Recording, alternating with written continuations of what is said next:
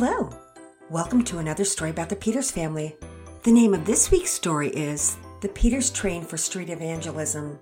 As always, we've included a line from a hymn or a hymn title within the story. If you recognize it, send your answer to whimsywins at gmail.com. If yours is the first correct answer we receive, we will send you a prize. Now, there are two hymns in this week's story, but we are not looking for the answer of the doxology.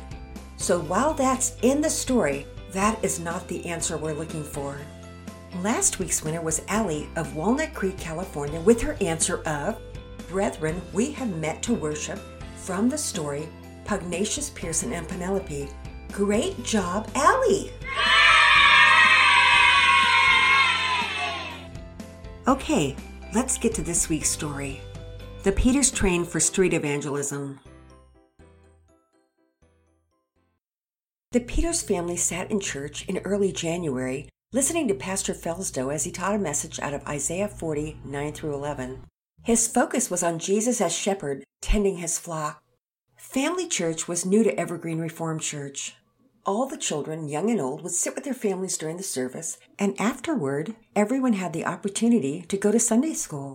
So Daddy and Mama Peters had been training Priscilla and Patience to sit still during the service. Though it had been proven to be somewhat challenging at times, Priscilla and Patience were catching on and learning how to sit still and even listen a little bit. When Pastor Felsdo talked about how shepherds tend to their flocks and how Jesus, the Good Shepherd, tends to the flock so much better, Priscilla and Patience grew excited and began to baa, baa, just a little bit like sheep. Mama Peter shushed them quickly, but with a smile on her face, and whispered, Good listening. At the end of the message, Pastor Felsdo invited Moby Fleiss up to the platform. It was unusual for the congregation to end with anything except the doxology, so all eyes were on Moby as he ascended the steps. Moby, please explain what we have planned for our church in the new year. Pastor Felsdo handed Moby the microphone. Thank you, Pastor Felsdo. Yes, good morning, everyone. We've been considering some of the things we can do as a church beginning the new year and even beyond that. As parents, we all want our children to know and believe the gospel, so in thinking through that, we've concluded it would be a good idea for Evergreen Reformed to implement an organized evangelism outreach for our people. This will come in the form of street evangelism. We plan to evangelize right here in Evergreen Heights, and if enough people come out, we'll send some into the Heights as well. We will have a short training on it tomorrow night, and then we'll plan to go out on Thursday and Friday evenings. I mentioned earlier that we would like to extend this beyond this month and try street evangelism throughout the year, and the Lord willing, throughout the coming years. The plan is to hand out flyers and small Bibles if people are interested. We don't really plan to have an age limit for the event, but we would encourage everyone who would like to participate to come out. We'll plan to hit Evergreen Heights Plaza, where there tends to be a lot of foot traffic, and see if we can bend some ears for the sake of the gospel too. There's no need to sign up. If you would like to join us, just show up tomorrow night right here for training. Pearson and Penelope, listening intently in their seats, knew without question they would like to be part of the outreach.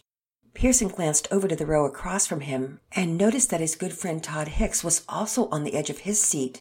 He knew that good old Todd would certainly want to be part of the street evangelism too, and Pearson grew extra excited to go along with a buddy. His thoughts were broken up when Pastor Felsdo began to speak. Well, thank you, Moby. We're excited to see what God will do through this ministry. And now we will pray and invite you to join us for Sunday school. You can look in your bulletins for class locations. Pastor Felsdo pointed to the bulletin and then began to pray. Sunday school was abuzz with talk of the street evangelism announcement. So Mrs. Palm, the junior class teacher, allowed for extra chat time before the singing commenced. Todd, you gonna go? Pearson asked. Are you kidding me, Pearson? I'm totally in, dude. I'm, it's, it's gonna be to- it's gonna be rocking. I can't wait to share the good news of Jesus with random people.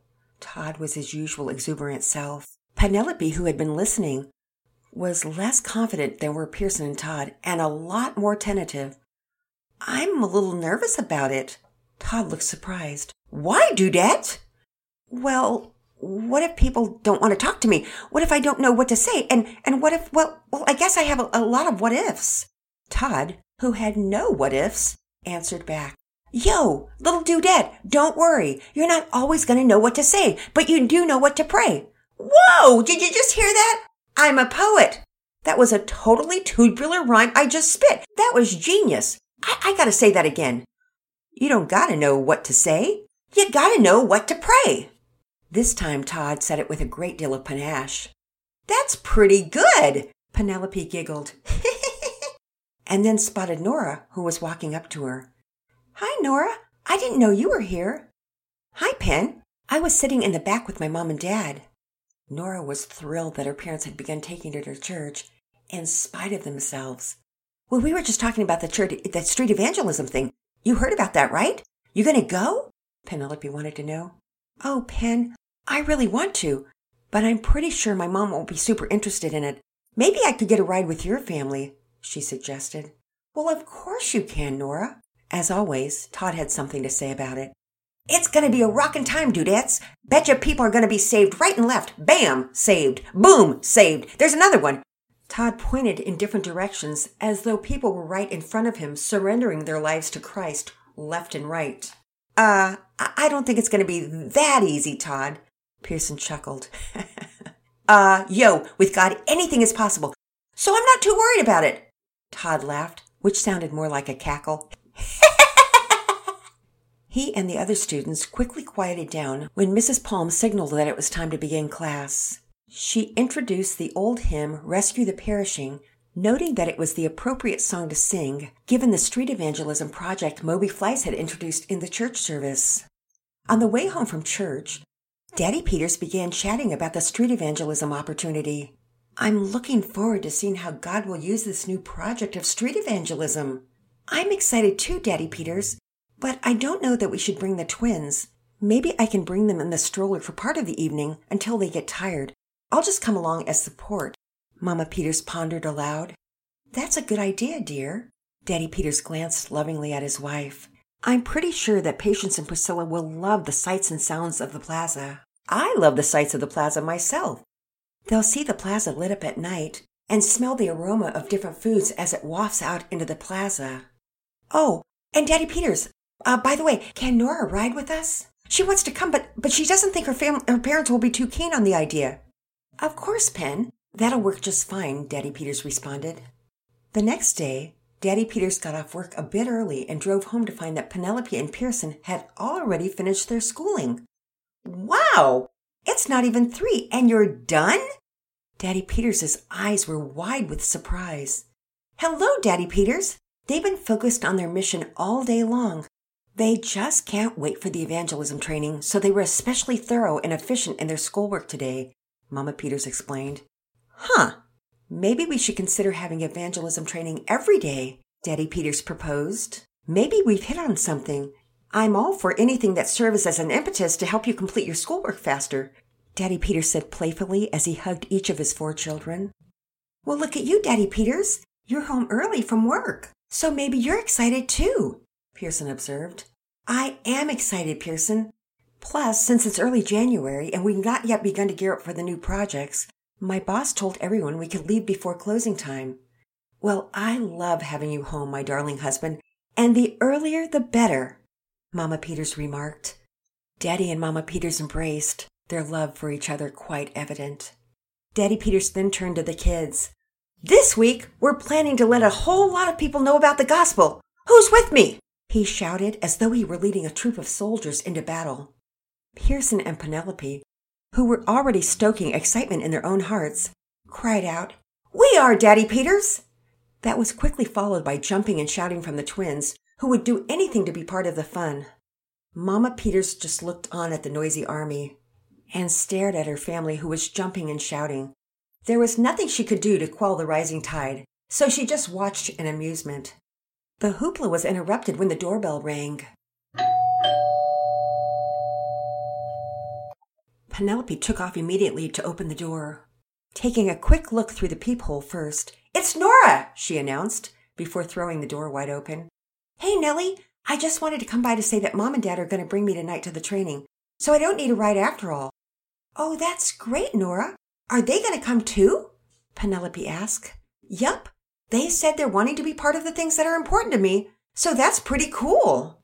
Nora looked so pleased. That is so cool, Penelope replied. I know, Nora agreed. Anyway, I'll see you soon, okay, Pen? All right, bye, Nora. Penelope waved as her friend walked off. That's funny, Penelope said as she turned to Mama Peters. How so? Mama Peters asked, having heard the conversation even above the din of the still excited Daddy Peters and Pearson and the twins. Well, that her parents are going to learn to evangelize even though they're not saved themselves. That is funny, Pen, but you never know how the Lord will work, Mama Peters said to her oldest daughter. Penelope nodded and thought about the truth of Mama Peters' statement. The Lord had shown himself again and again in remarkable and frequently in unexpected ways. Before leaving for the evangelism training, the family sat down to dinner together. Daddy Peters prayed over the food and also prayed that God would enable Moby to articulately lead the training and that it would bear much fruit.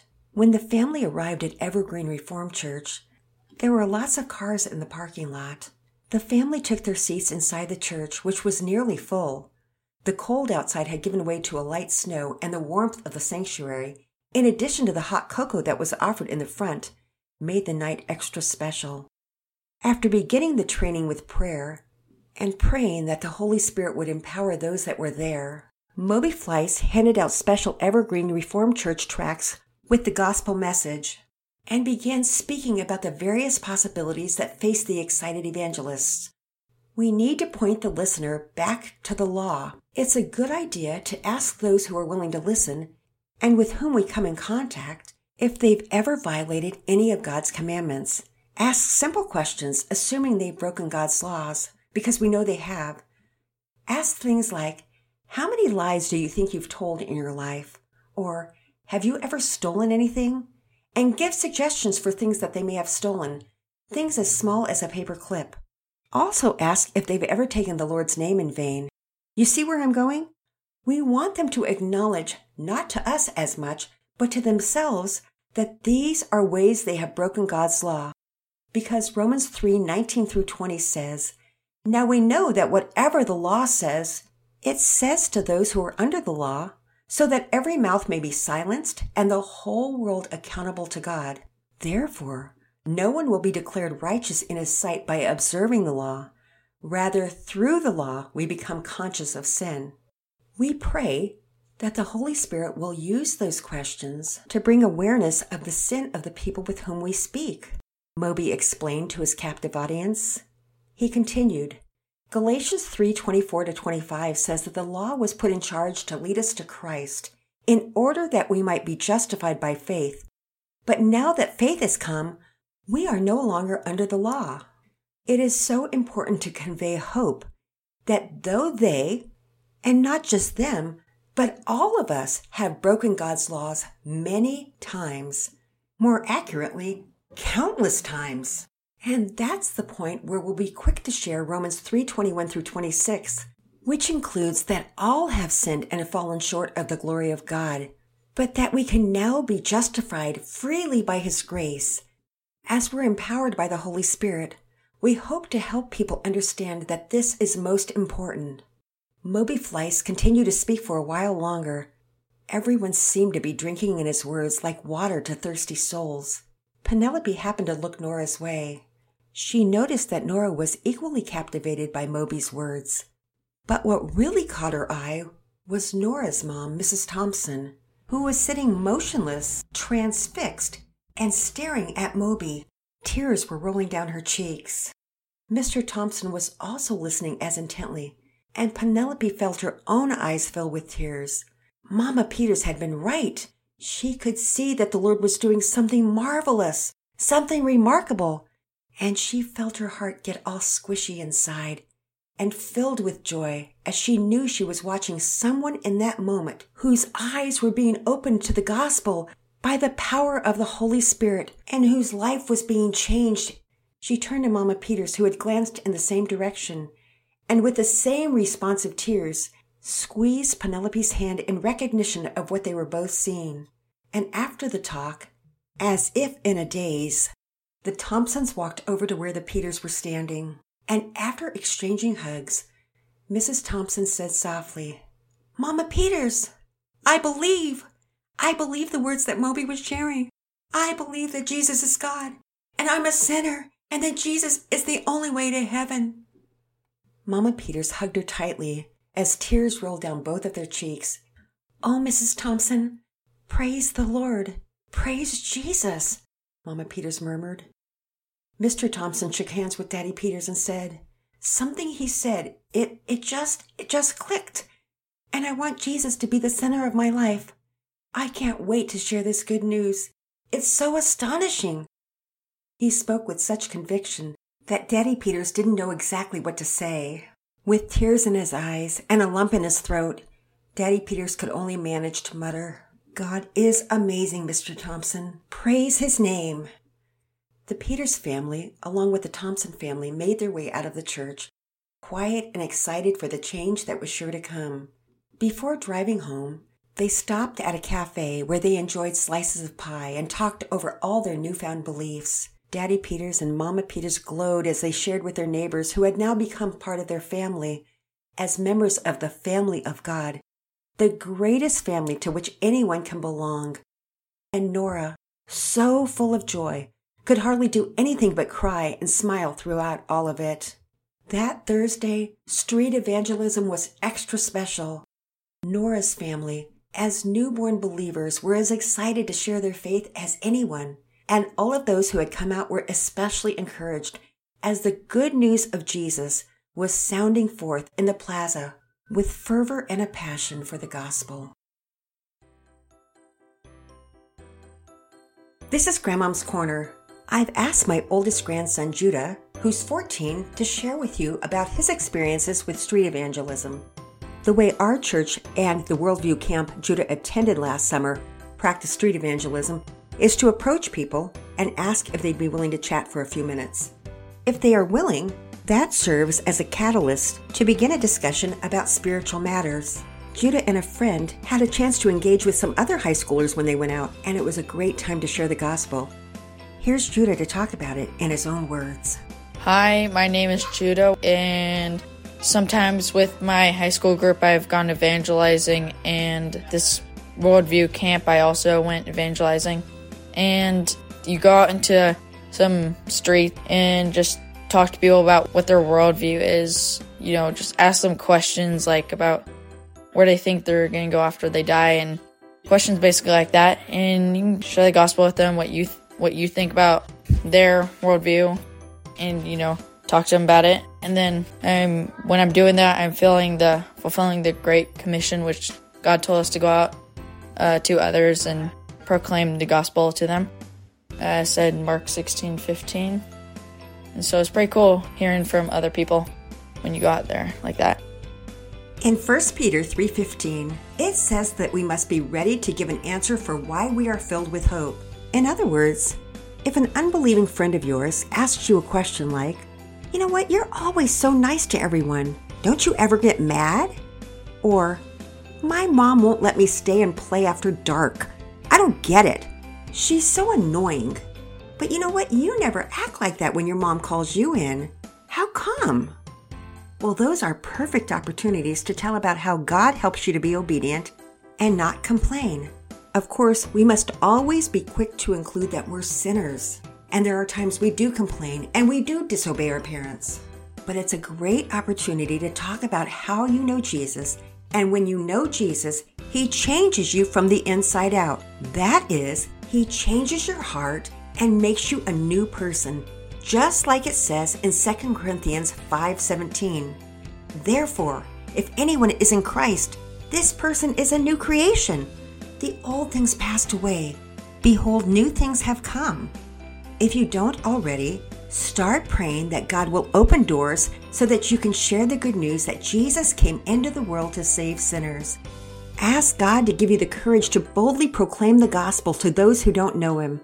On an upcoming Grandmom's Corner in the near future, I'll share how God gave my oldest daughter and me the chance to share the gospel with one of my daughter's midwives as we sat waiting for the baby to come the Lord opened the door in an organic, unexpected way. And we continue to pray that the seeds of the gospel that were sown that day will one day bear fruit. That is, that the midwife will come to faith in Christ.